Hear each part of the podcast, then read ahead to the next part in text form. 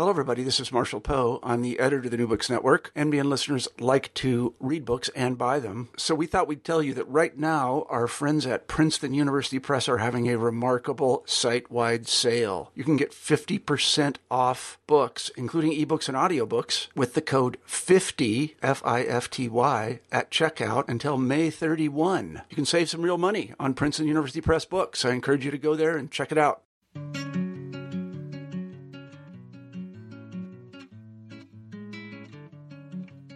This is New Books in Communications, and I'm Jeff Pooley. Uh, we're here today to talk to Michael Serazio, who's author of Your Ad Here, The Cool Sell of Guerrilla Marketing, which is just out from NYU Press.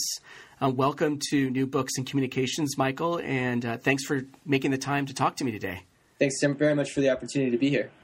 So yeah, uh, let me just say a word about the book. Um, it it is truly superb, uh, and if I can use a word that's at play in the book itself, it's I think authentically important. Um, the the book traces the mushrooming world of guerrilla marketing, and and here defined to include word of mouth, viral, advergaming, and, and really a host of other often hidden kinds of persuasion. And the book includes detailed uh, case studies and also wonderful interviews with marketers.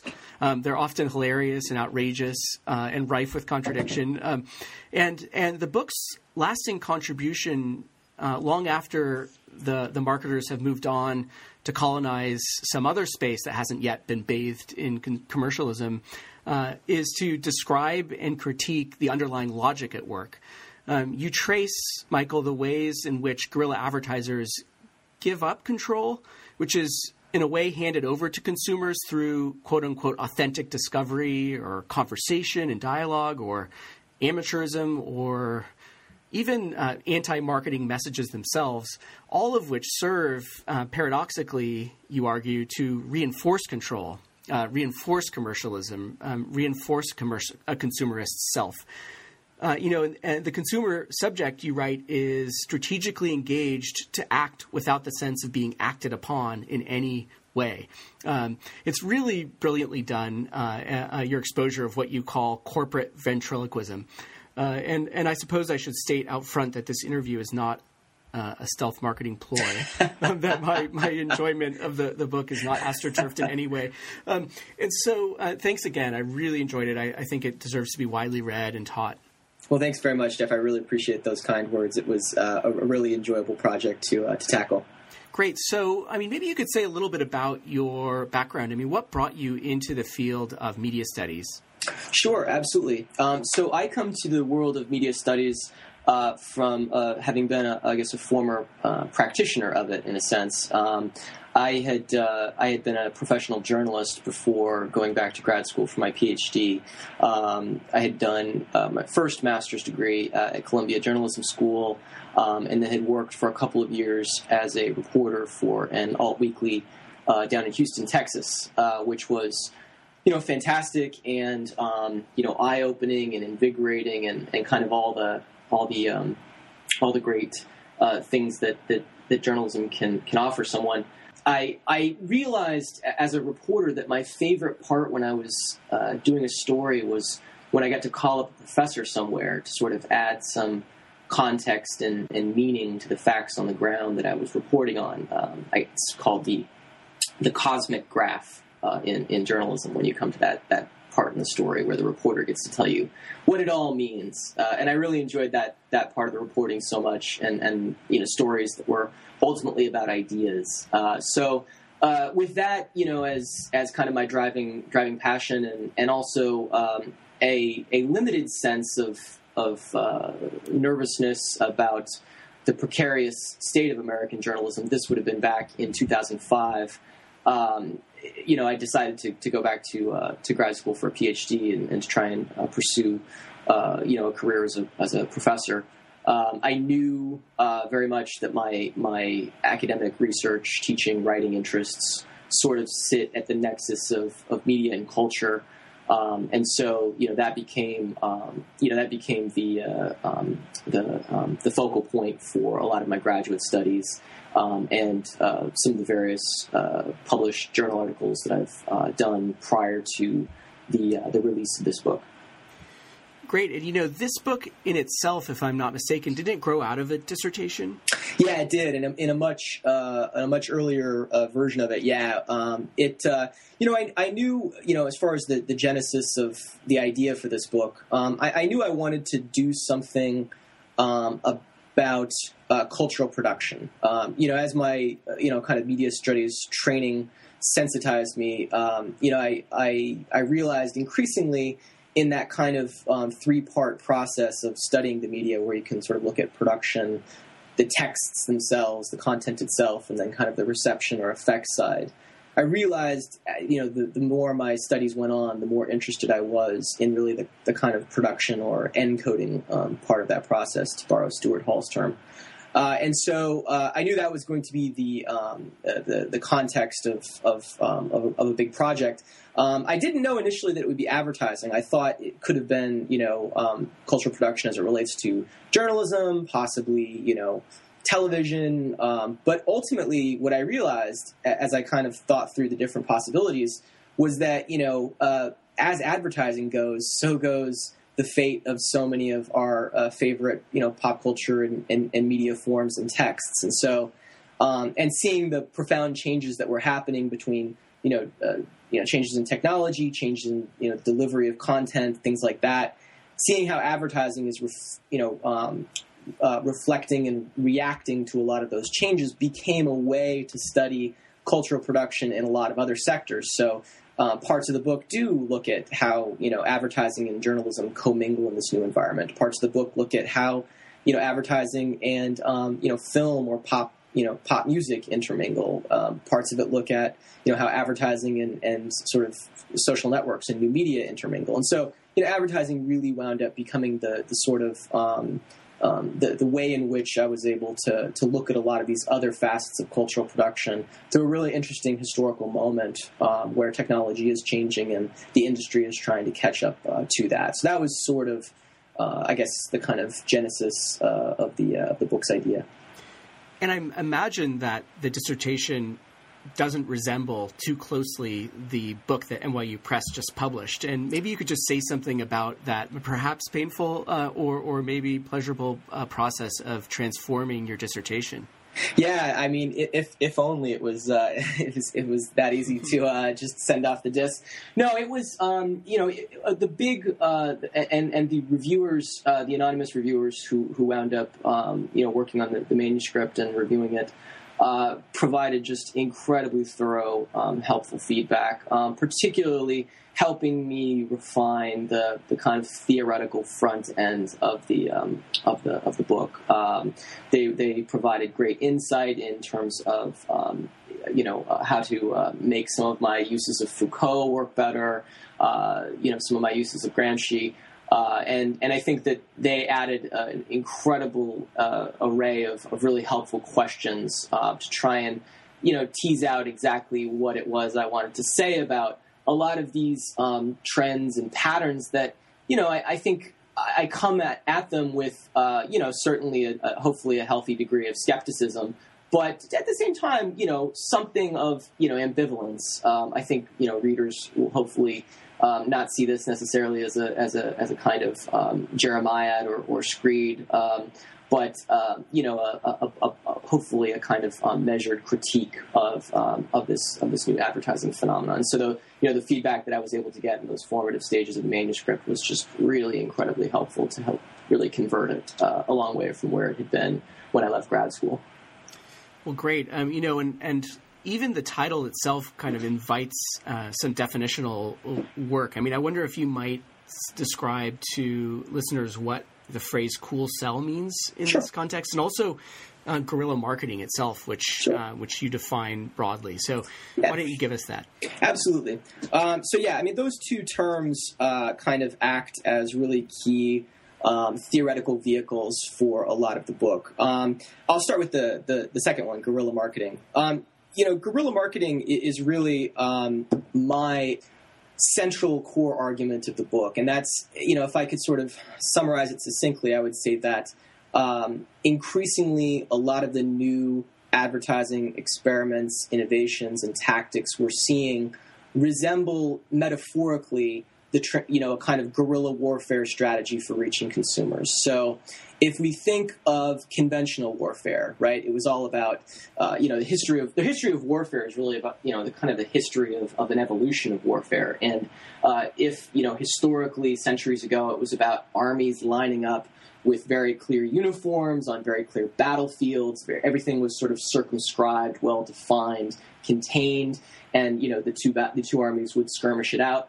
Um, to me, I see that same metaphor lending itself to a lot of um, the history of traditional advertising. Right, your commercials lined up in very clear spots, at, you know, thirty spots at the commercial break on TV. The um, you know uh, the, the uh, advertising content in newspapers or magazines was very clearly separated from the editorial content. Um, you know, it, you know, uh, banners on a web page would would kind of run to the side of all this, right? And um, so, if that's the kind of conventional warfare equivalent for trying to reach audiences and consumers' attention spans, what I see happening when we look at um, the increase in product placement, the rise of buzz marketing, some of the social media strategies, um, and some of the kind of alt culture. Uh, uh, kind of outdoor strategies is really the the, the guerrilla uh, warfare innovation. It's about um, it's about putting content, uh, putting advertising content in non-traditional spaces so that it doesn't look like advertising. Why does it not want to look like advertising? Because we don't want to look at advertising as consumers and audiences. We uh, we avoid it, we skip it, we zap it, we TiVo it out. Uh, and so, uh, you know, I think that that logic is, is definitely not lost on advertisers themselves. And so there's a fundamental, I find, and especially as I went through and did a lot of these interviews, a fundamental self effacement about the project of advertising when you talk to marketers. Um, you know, they don't want their content to look like advertising because audiences will ignore it. Um, so that becomes the kind of you know central abiding metaphor. And, and as I wound up reading Che Guevara's uh, textbook for uh, you know guerrilla warfare, it was just interesting how many parallels there were between uh, warfare and, and marketing, and you hear that in the ad world as well. I mean, it comes down to the you can even boil it down to the fundamental unit of both sales and war, which is the campaign. Uh, so actually, when you wind up looking at sort of advertising speak, there's already a lot of militarized metaphors being you know bounced around, but um, you know, when I when I looked at Che Guevara's um, sort of theories of warfare, it wound up sounding a lot like what I was hearing in these new ad strategies. So that's part of the the title. The other part of the title, um, the cool sell, um, is a uh, you know somewhat uh, coy, uh, playful uh, adoption of um, Marshall McLuhan's terms, uh, hot and cold media. Um, so uh, th- these would have come out of um, you know his, his, book from back in the, the 60s, um, Understanding Media. And you know, so if we think of you know hot media are basically you know high definition, high, you know very very low engagement expected out of audiences. Cool media are a little bit lower in resolution and, and higher in audience participation. Um, you know, I kind of appropriate those terms to talk about the hot sell being this kind of traditional over the top sort of Times Square advertisements being blared in your face, Billy Mays forcing the infomercial down your throat, uh, you know, very kind of obvious, um, uh, overt uh, strategy of reaching consumers where, you know, there's not much. There's not much the consumer is um, interpolated or addressed to do other than just you know, you know, uh, uh, uh, you know, just acquiesce and, and, and sort of be passive. It, you know, the hot sell addressed consumers in a way that expected them to be a little bit more passive. The cool sell, by contrast, I argue, uh, anticipates some interactivity, some some freedom on the part of the consumer, some some um, you know uh, something where whereby they, they figure it out for themselves in, in, in ways small and large.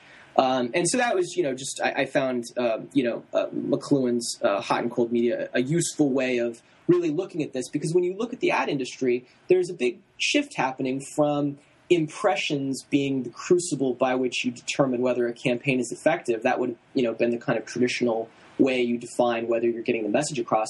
To nowadays, you know, engagement is just the buzz, buzzword du jour and uh, you know that speaks to uh, an ad industry that is thinking about and addressing the consumer uh, in a very different, uh, sort of more actively, uh, you know, in, in, inciting way. So, you know, those are the kind of two two terms that sort of weave themselves throughout the the book and the different case studies that I look at. Well, that's perfect, and you know, it segues really well into a question I have about what I think is perhaps the book's main theme. Um, and, and the way that the cool sell, I mean, ironically, because of its disinterested, hands off, um, even dissident attitude that you just described, you know, you say is a kind of power or governance. Um, you're drawing, as you already mentioned, on Antonio Gramsci and Michel Foucault to make uh, this paradoxical argument that the guerrilla marketer's embrace of agency for the consumer, uh, dissent, and flexibility works to keep that kind of quote unquote empowered consumer governed. Yeah. Uh, power through freedom, as you put it uh, at some point in the book. And can you explain what you mean by this uh, strange seeming idea? Yeah, it is paradoxical for sure. Um, it, because and, and, it's and it's paradoxical also uh, as it plays out in the in the discourse and practices of, of advertisers themselves. Um, you know, this is a you know this is a group uh, you know advertisers um, whose fundamental task at the end of the day is to control the consumer, is to you know deliver uh, you know d- deliver the consumer to clients and, and in a in a in a in a, a, um, a, state of mind that makes them receptive to purchasing their products.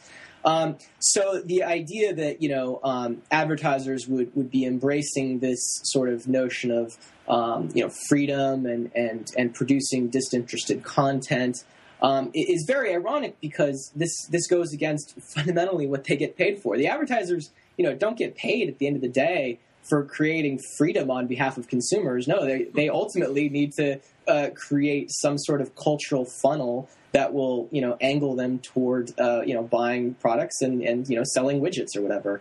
Particularly, I found Foucault extremely um, useful, and and I will you know for sure uh, uh, caveat this by saying that I'm by no means a you know an expert on all of Foucault's work, and and uh, it can be uh, certainly and, and, and, was for me a, a challenge to, to think through and, and work through. Um, but I found you know a lot of uh, you know some of his, his later writings on governmentality um, a really effective way of thinking about how you um, you could sort of shepherd a subject toward uh, desired ends. Um, for you know for for most of um, as I understand it, most of you know how you know Foucault has been used and and uh, and and applied and advanced over the years is it tends to be more of the kind of the self administering to the self, the self governing the self. Um, but I found you know that, that that the same sort of language that he uses to describe this exercise of power, where you're where you're you know trying to create this field of possibilities that um, you know, that will structure the possible field of action of the subject was a really, you know, effective way of, of thinking about what these, these new advertisers are trying to do thanks to the tools, you know, the technological advances that they've been afforded and some of the um, the new cultural fronts that they're opening up to be able to speak to consumers.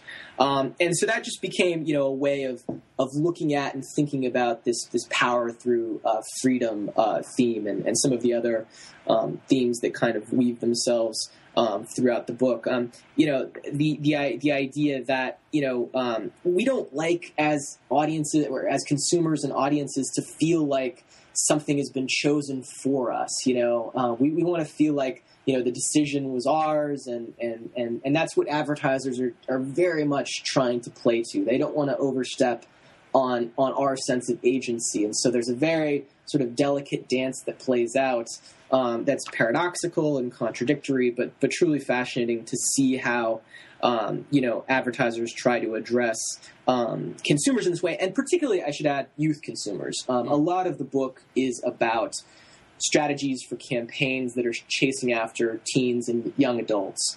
And, there's you know different interesting reasons and theories for why this particular demographic, this particular psychographic responds especially well or especially poorly to uh, you know the hot sell and, and, and, perhaps responds more effectively to this cool sell idea.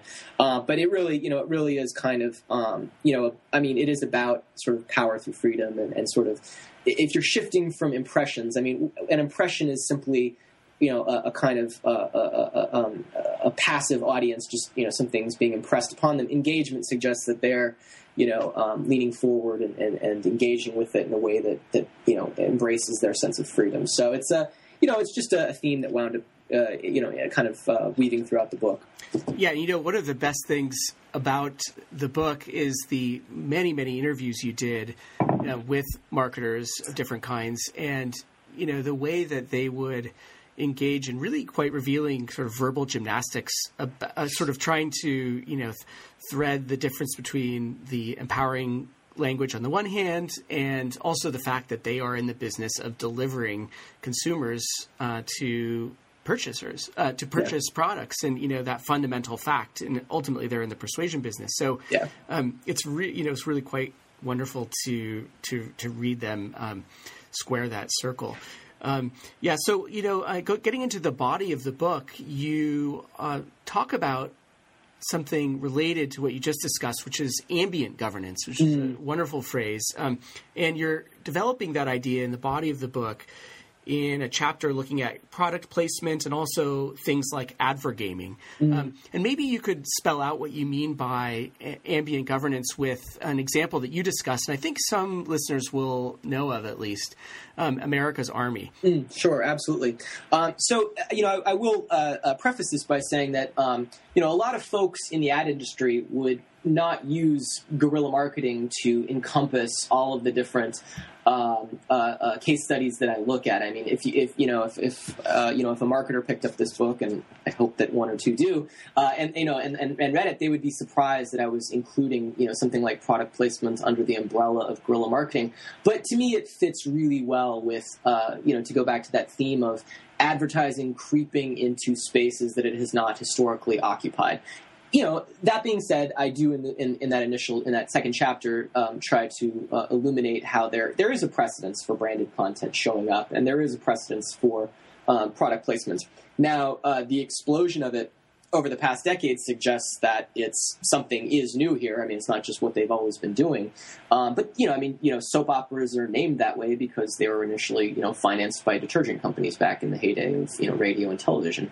Um, so uh, so yeah, so ambient governance um, really kind of tries to get at um, the the central tension as uh, it plays itself out in product placement and branded content, and that is how do you create pop culture that sells products that doesn't seem like it's trying to sell products. Um, and, and, and, that you know you know speaks to um, uh, this this challenge, this conundrum that advertisers have in trying to work through these third party intermediaries, right? Whether it be um, you know the director and writers on a James Bond film uh, or, or, a TV show, um, whether it be um, pop music artists who we're seeing are increasingly embedding in their lyrics and their music videos um, sponsored content. Whether uh, we're seeing more and more in, in really fascinating ways um, that ambient governance being embedded in um, journalistic content, um, it's been very fascinating to study, um, especially in the past year or two, the rise of a lot of this sponsored content in really not just upstarts like Huffington Post and BuzzFeed, but um, you know places like the Atlantic and the Washington Post that are really informed that are, are really starting to rely upon branded content um, in a very kind of guerrilla marketing type way. Mm. Um, the um, the particular example that, that I find especially illuminating is um, is is uh, America's Army. Um, it's a um, very interesting case study. So the U.S. military had had a lot of difficulty, uh, or you know, it revealed it, you know, to, to me in the interview had had, had, had talked about uh, you know having a lot of difficulty really speaking to the millennial youth. they you know they they you know parroted a lot of the um, my inter, you know my my um, uh, interviewee uh, sort of parroted the, the typical line that you know you know high school kids you know you can't get to them through the 30 second TV commercial. How do we reach these kids? How do we speak to them in a, in a way that seems authentic? And so what they did was they developed um, this uh, this video game that was a free download. It's called America's Army. It's basically like a first person shooter game. And uh, and, and, really it, it's a very emblematic shift because to me the classic army marketing strategy is Uncle Sam with his you know finger pointed at the uh, pointed at the uh, viewer of a, a, poster or an advertisement, you know, saying "I want you," and that's very much that's a very sort of hard sell. Uh, kind of archetype, but this America's Army game, it's never really trying to sell you anything, and, and that was what emerged in my interviews with um, the colonel who developed this game. You know, it's never they're they're not trying to uh, you know, obviously uh, sell you on the army. They're not trying to sort of force the army down your throat if you're a gamer. Hopefully, you just you know get into the game, you, you learn the protocols, you learn the values, um, and it winds up sort of um, cultivating that brand identity in your mind. And and and he really, you know, I mean, it sort of frames really nicely um, the you know the the advergaming um, strategy, which is very much about interactivity, about uh, you know um, you know casual, subtle uh, you know sort of message. I mean the the message "join the army" is at once everywhere and nowhere in a video game like America's Army, and so it's a it's a it's a really kind of classic example of its sort of it sort of exists in the ambience of the game itself. So that sort of was where that uh, ambient governance idea came from. Yeah, that's great. Uh, you know, and one of the pleasures of reading the book was exposure to new terms like advergaming. I suppose is not that new, mm-hmm. but you you also talk about guerrilla marketing in uh, the purest sense, I suppose, in a chapter that touches on what the industry apparently sometimes calls alt outdoors. Um, mm-hmm. Yeah, and the idea here is to use sometimes graffiti or brandalism, as it, mm-hmm. can be called, or mm-hmm. um, a, a radical political tropes, or at least the form of those tropes, uh, um, and the antics of culture jamming activists like uh, the Adbusters guys and others like the Yes Men. Uh, so, so you know, it's a fascinating chapter that talks about how resistance, in this case, kind of openly anti-marketing resistance, finds its way back into the Naomi Klein quoting uh, marketer's quiver. Um, so perhaps you could talk about this. Uh, you know, you t- you use the example of PBR or some other example. Yeah, yeah, yeah. This was a really interesting um, chapter to work on. This and and that particular chapter that sort of looks at these alt culture sort of um, strategies of graffiti or branded flash mobs. I mean, that really is what the industry considers, um, in a very limited sense, guerrilla marketing. So if you were to ask an advertiser about guerrilla marketing, it would really be those types of strategies that they would assume that you were talking about. Um, and it was interesting to trace all of the parallels that showed up between um, a lot of the uh, both theories and practices of culture jammers, uh, you know, um, uh, th- throughout the you know 90s and, and thereafter. Um, and, and, see how those mapped onto um, some of the strategies of, uh, of, of, guerrilla marketing in this sense. Um, a, as you mentioned, I think the, um, the, the, the, the, PBR example is a really interesting one because uh, you know PBR had, had managed to cultivate uh, about so about ten years ago. Uh, you know PBR wound up just gaining this sort of hipster cachet uh, you know, and, and it, it, really came as something of a surprise to the company, as, as I understand it. Uh, and so they, they brought in some brand consultants to sort of figure out, like, okay, we thought we were marketing to this kind of blue collar old man demographic, but turns out we're, we're doing really well in Portland and, and Williamsburg, and, and you know, with sort of um, you know, sort of punk subcultures, with sort of you know bicycle messenger subcultures. And how did this you know how, how, not just how did this happen but really how do we wind up cultivating that momentum? And what was really interesting to, to hear and, and read about um, what the brand consultants did on this is they, they, they really um, you know they, they really tried to um, uh, avoid, uh, you know, uh, uh, marketing PBR to this demographic that was embracing it. Um, you know, the, the, the consultant on it said that he, you know, he was trying to allow these subcultures to choose PBR rather than having the brand chosen for them. So, for example, if, if PBR was, you know, going to sponsor a bike messenger race, they wouldn't hang banners all over the place, you know, blaring PBR, you know, uh, uh, you know, in, in, in 64 point font you know, they, they would try and keep it very casual. They would even serve, as I understand it, you know, competing beer brands, right? And so again, this kind of betrays um, a, a, new way of addressing a very jaded, cynical consumer um, for something like uh, um, PBR. Um, and, and, it's you know it really uh, speaks to um, it speaks to this kind of you know resistance alt culture strategy. Uh, another great example that came out of this was um, one of the most sort of famous um, public uh, service campaigns of the past 10 or 15 years, and that would be the Truth Anti Smoking campaign, mm. um, which uh, here again targeted a very sort of cynical, at risk uh, uh, teen target for its messages to try and you know get them to, to not smoke or to stop smoking. Um, and they took a very uh, explicit um, uh, kind of culture jamming approach to it, where they were um, trying to prank the ad industry as a way of um, as, as a way of getting teens to, to realize that the ad industry was tricking them into thinking that smoking is cool. Um, and the and the um, the um, the uh, uh, ad agency, uh, Crispin Porter Bogusky down in Miami, that sort of handled this. Uh, it was without a doubt probably the, the you know one of the biggest and, and maybe the top agency of the last ten years as far as these innovations go.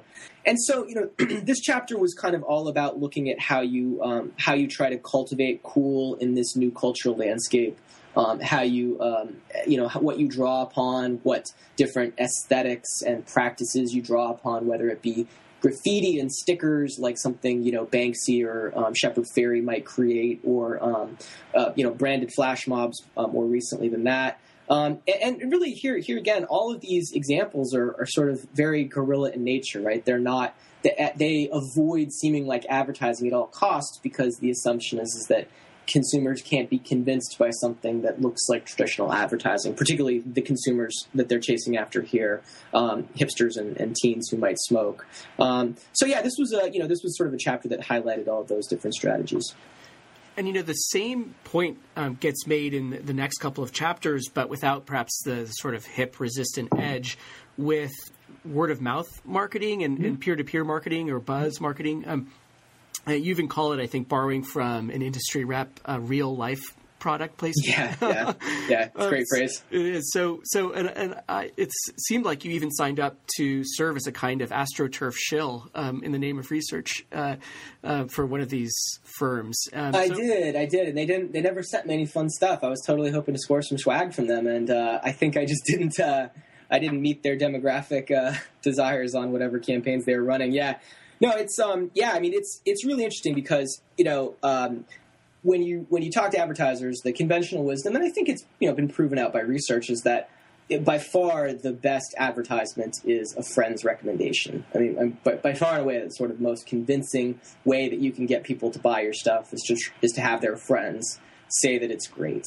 Um, and um, this is uh, something that has both been around for a long time and has also increased tremendously in recent years. Um, it was fascinating to go back and look at some of the the history of early PR, looking at some of the work of Edward Bernays, who's just a, a really fascinating um, figure, the, the kind of father of uh, public relations, um, and some of the techniques that, that he used um, 60 years ago, 70 years ago, where you know he worked on behalf of the bacon brand, and in order to get you know um, you know get more bacon sold, he wound up convincing a bunch of physicians to, to sort of recommend it to their patients.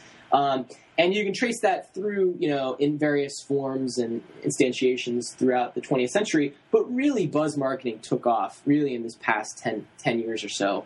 Um, and there's a couple of reasons for that. One is structural. It's a lot easier to run word of mouth campaigns where you're sending out um, samples of stuff and you're getting back feedback on how these um, products are being talked up with friends once you have uh, you know, a, a, system like the internet to kind of facilitate that communication very easily. Um, and also, you know, we're, we're living, you know, we're living through a, a you know, a, something of a, um, um, a, populist turn in terms of uh, who creates the media that we consume. Uh, and increasingly, you know, we're consuming a lot more of our sort of friends' social media, and so that became a reason for marketers to investigate more and more. How do I how do I um, stimulate what has otherwise been um, spontaneous uh, for decades with regards to word of mouth recommendations. How do I organize something that had been otherwise organic?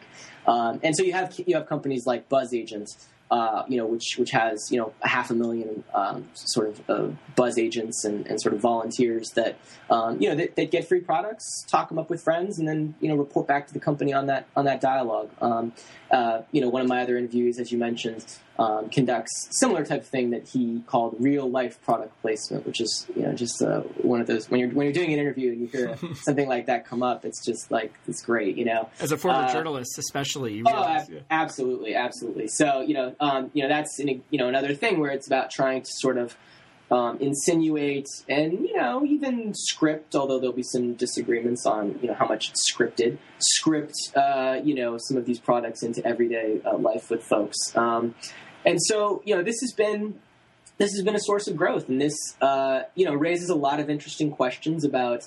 Uh, the authenticity of our interactions with friends, and, and that's what makes them that you know that's what makes that space so fertile to marketers. I mean, um, authenticity is the central preoccupation, in, in, my opinion, of marketers nowadays because their fundamental task is the opposite of it. I mean, their fundamental task mm-hmm. is contrivance, and so that's why they're obsessed with authenticity. And you know, I don't, I don't blame them because that's you know sort of what they need to, to do in order to achieve that, that kind of systemic goal.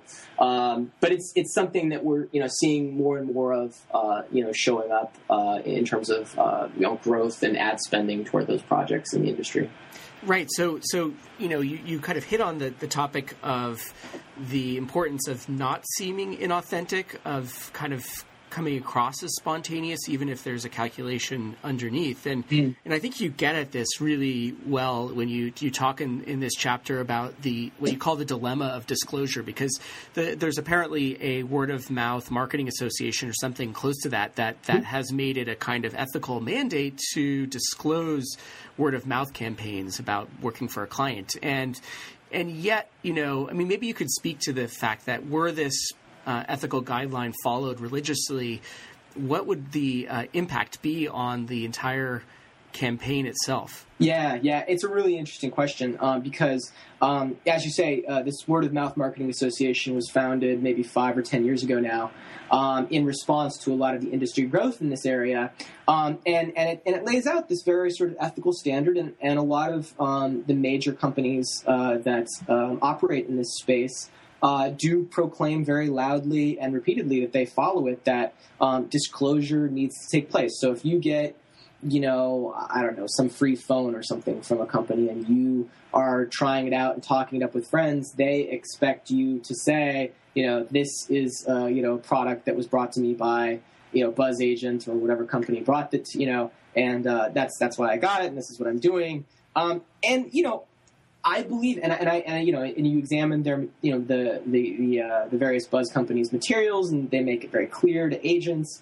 Um, and I believe that they, you know, that that they, you know, they are sort of officially saying that this is what we want to do. But it just strikes me as odd because part of why part of why word of mouth marketing is touted as so effective is because it doesn't look like marketing. Right. So if you're having this sort of um, you know this sort of stilted caveat that you'd expect your buzz agents to introduce into their conversations with friends i mean it just creates first of all awkwardness i, I mean i just think myself if if i had gotten you know uh, some, some, some free swag, you know, when I was working on behalf, you know, when I when I signed up for uh, BzzAgent, you know, would I have would I have felt compelled to you know to introduce that disclosure into my conversations, or would I just let it slide? I don't know. If I'm being honest, I'd probably just let it slide. And I wonder how many people, you know, share the same uh, share the same feeling. And I and and I wonder if, in its heart of hearts, these buzz agent companies, you know, really really do want that disclosure to take place because what they sell as as an effective competitor to traditional advertising is the fact that it doesn't, you know, look like traditional advertising. And um, you know, I, I, know that there's you know legal things here and you know uh, you know factors like that, but um, but it's just a very uh, curious uh, conundrum because it would seem to denaturalize uh, something that's otherwise very natural, which is just you know uh, chatting with friends and whatnot. And um, you know, there again is is the fundamental task of advertising, which is you know um, you know contrivance and how do you work that contrivance into our everyday lives, whether it be you know pop culture or the conversations with friends. It it becomes a challenging thing to suss out. Okay, great. Yeah, I mean, uh, I think that's really clear in the book. And you know, as with the the rest of the the book, you're you're aiming to, I mean, show basically how certain kinds of half half real agency are harnessed to sell stuff, right? And mm. sort of to bypass the man in order to stuff his pockets, basically. Mm. Mm. And and you know, one of the things I really like about these two chapters is that you're puzzling over the fact that so many of us are willing to volunteer for free, basically, as mm. brand ambassadors and buzz agents. Um, and and yet, you know, you avoid the simplistic notion that we're all kind of duped, all of us who are uh, signing up for BzzAgent and, and and so on. And instead, you know, you refer to a wider culture of what you're calling social capitalism that that makes buzz agentry almost an, a natural step for a populace that's already self branding on Facebook and elsewhere. Yeah, um, I just thought you know if you could talk a little bit about that. Yeah, absolutely. I mean, this was the central sort of question that I puzzled over as I was sort of working through this material is is the fact that you know the people who are participating in this, you know, they might be shills, but they're not dupes, you know? And so, and they're not required by any means. I mean, they're, they're not getting paid for this, but they're, you know, they're maybe getting free samples. So why, why do we, you know, why would we participate in this? Why do buzz agents go in for this? And it's not, you know, this, this book is very clearly, as I said from the start, a, an encoding study, not a decoding study. I'm not looking at sort of audiences' reception and, and, and you know buzz agents themselves why they do this.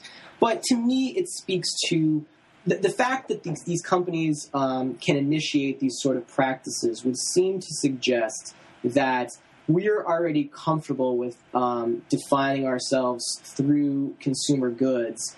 And because consumerism plays such a large part in our lives, that maybe part of it is, you know, part of the appeal for people who take part in this is being kind of in the know on, um, you know, new products and new fads and new trends as they come out. And that's, that's partly what these buzz agent companies sell to their volunteers is that you will be in the know and that you will have, you know, you will be able to drive a kind of social capital uh, and you're being asked to participate because they assume you have social capital because you have you know a thousand friends on Facebook who you know like and comment on your statuses regularly, and so um, you know all of that sort of contributes you know to, um, to, to this notion of you know and, and, and you've written about this and a lot a lot of you know very smart people have written about this is you know the, the self as a brand right? And so um, you know once once you kind of consider yourself uh, more and more along those lines, and, and once um, once it doesn't become a, a, problem to sort of define yourself in those ways, then you know then working and aligning yourself with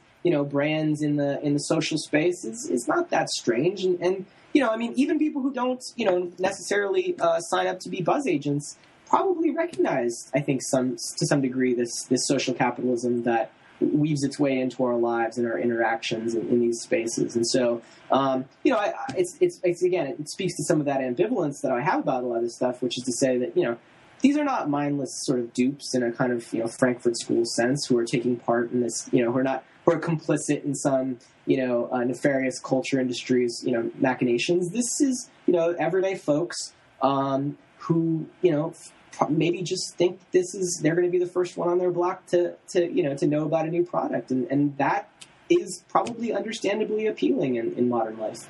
Okay, good. And you know that does really segue well into that that next chapter where you're talking about strategies that involve you know participation basically from the mm-hmm. consumer, and and I guess you'd say um, viral social media campaigns would fall fall into this, mm-hmm. and and but also you know you talk about in this chapter crowdsourced advertising like Doritos has done. Um, and other you know tactics in which the consumer is basically enlisted as the laborer in at least spreading, but sometimes even generating the material. And um, as you talk about, you know the the consumer's amateur authenticity is what's key, right? Um, mm. And uh, so I thought maybe you could talk about either this great Burger King subservient chicken example or mm-hmm. the or Ford Fiesta or something else um, in yeah. terms of talking about free labor, which is sort of packaged as democratic participation. Absolutely, yeah. So partly what this um, this fifth chapter in the book is about is is about um, these kind of different crowdsourced or consumer generated marketing examples. And these really hinge, uh, as you say, on the um, the credibility of the amateur. I mean, the amateur, um, you know, over the past ten or ten or fifteen years, uh, I guess ten years or so of, of sort of Web 2.0 um, networked life, um, the amateur has been, you know, venerated throughout. Um, in, in a lot of you know powerful ways. I mean, it's the amateur who populates our Facebook, um, you know, status, uh, you know, our news feeds every day. It's the amateur who populates the you know incredible amount of content that's put on YouTube. I mean, the amateur really holds a very laurel place um, in in uh, in modern you know pop culture, media culture life. And so this is precise. I mean, the fact that the amateur has credibility in contrast to the professional, which is a really interesting distinction there that I sort of try to play with. The fact that the amateur has credibility is, is of course, exactly where the, the advertiser wants to go. The fact that the amateur is authentic is, of course, exactly where the, the advertiser wants to go. Um, and, and, and things that go viral um, have that same sort of sheen of authenticity, right? That, mm-hmm. and, and anytime something goes viral, it has a kind of populist ethos about it. It's a kind of, uh, oh, you know, the, the, you know, something goes viral, it's not because it was put on, you know, a thousand screens nationwide, you know, on a particular Friday. It's, you know, something goes viral, it's not because an advertiser paid you know, uh, millions of dollars to have it, you know, um, bombarded on a, on a Super Bowl ad. If something goes viral, it sort of rises up from the people. There's a very kind of populist, uh, democratic ethos informing this. Um, and so something like the, the Ford Fiesta campaign uh, that Ford ran, I think, is really instructive in this example. Um, they had a new you know, uh, subcompact car that they were hoping to roll out. And rather than do a, a, very sort of traditional mass media buy, um, marketing strategy, what they did instead is um, they wound up uh, having a contest. Um, and you know, again, so many sort of amateur media things are all about contests. Uh, they, they, had a contest where they invited participants to sort of prove themselves to be uh, social media butterflies, right? So you applied, and if you if you if you had enough followers on, you know, this was a couple years ago, so enough followers on MySpace and, and YouTube and whatnot, um, enough, you know, Twitter followers, then you were granted, you know, one of, I think, a hundred, uh, you know, Ford Fiesta sort of buzz agents. And, and, basically they got a free car for a year. They got, uh, you know, free gas, insurance, whatnot. And all they had to do was post content once a month around uh, different themes, you know, adventure, sort of social, you know, activism, stuff like that. Um, and this really was, you know, a way of um, of Ford kind of, um, you know, riding on the credibility of these these amateurs and these, um, you know, social media butterflies, um, and, and, really trying to, um, you know, really trying to work through, uh, you know, their brand strategy in, in, in kind of these through these authentic intermediaries and their Web 2.0 productivity. Um, and so that was, you know, this was another example of Ford trying to reach millennials. Uh, you know, as I say, a lot of the examples from the book are really sort of oriented toward younger younger audiences and younger consumer demographics. Um, and so this, you know, became became one example from the chapter. Another example that you, you mentioned is the um, uh, is is what is considered probably the first viral.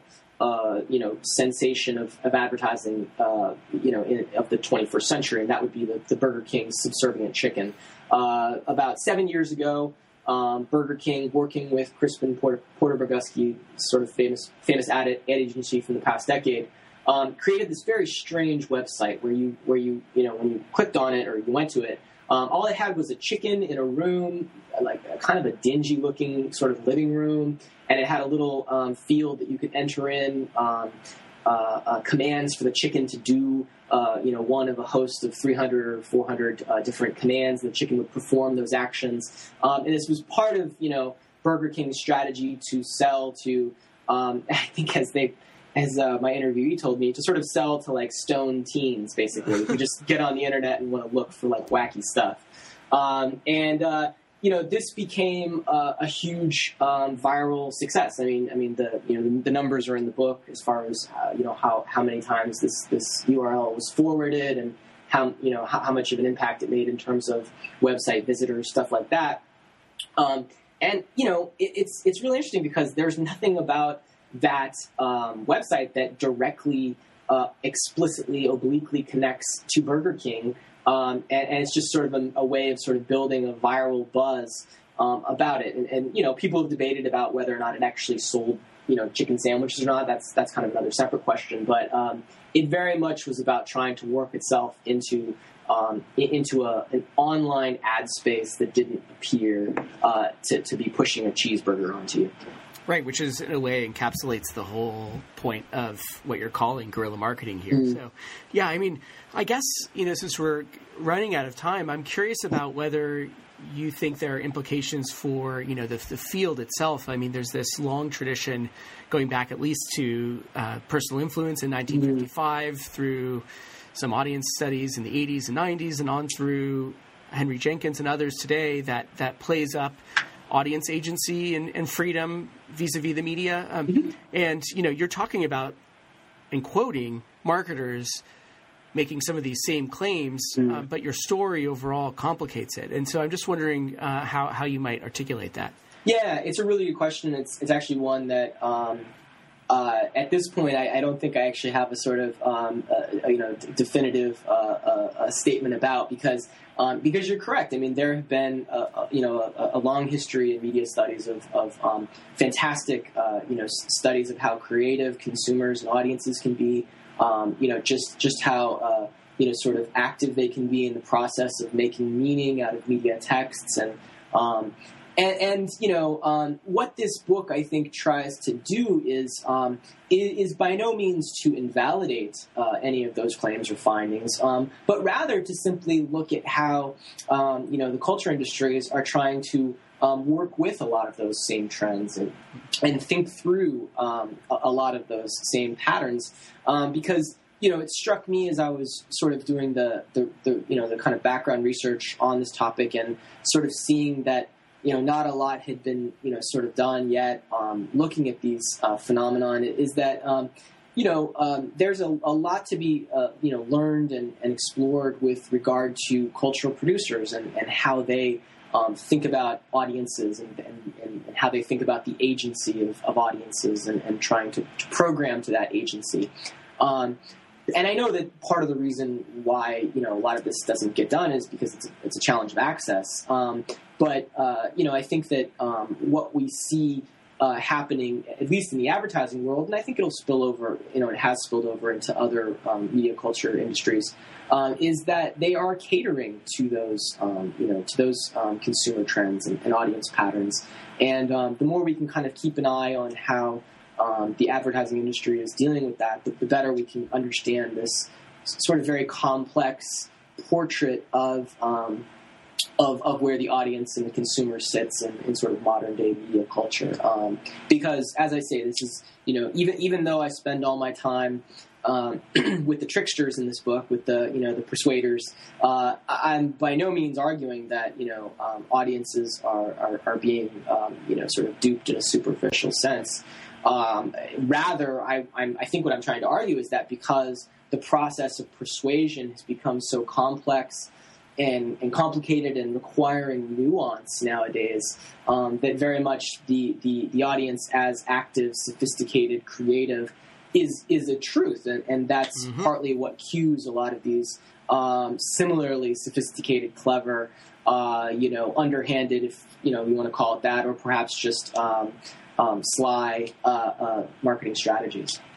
Right. I mean, that really does come through as a thread throughout the entire book. Just that the agency that advertisers and marketers are playing to is, frankly, as they admit, uh, maybe even overemphasize, uh, mm. is real, and uh, and and they are kind of hitching themselves to that agency in subtle ways. Uh, mm. So so good. I mean, uh, is there anything that we didn't have a chance to talk about that you think is particularly important? I mean, it's such a rich book, and we really had to gloss through it fast. Um, but is there anything that you wanted to highlight? No, I mean, I, I, thank you again for the really kind words and opportunity to talk um, on, on this series. Um, you know, I think I think one thing, and it's a sort of very small note in the book, and I, I mentioned it a little bit earlier, is going forward, it will be really interesting to see how this winds up impacting um, journalism. Um, and and I. And I and I look at all this as someone who still, in some ways, fundamentally identifies um, as a journalist as much as a, a scholar, and um, and and and looks with great trepidation on what's happened to the journal, you know, to the to the world of news over the past five or seven years, um, and the degree to which um, guerrilla marketing will seep into influence journalism in different ways. Um, the uh, the notion of a separation of church and state between editorial and advertising um, was, of course, uh, you know, a historical artifact that didn't always exist, but it may well turn out to, you know, I mean, we may see that um, that uh, that you know supposedly ironclad separation, you know, becoming in- increasingly um, porous, and um, it'll be really interesting to, to, kind of track how this winds up, um, you know, playing out in, in that realm as well.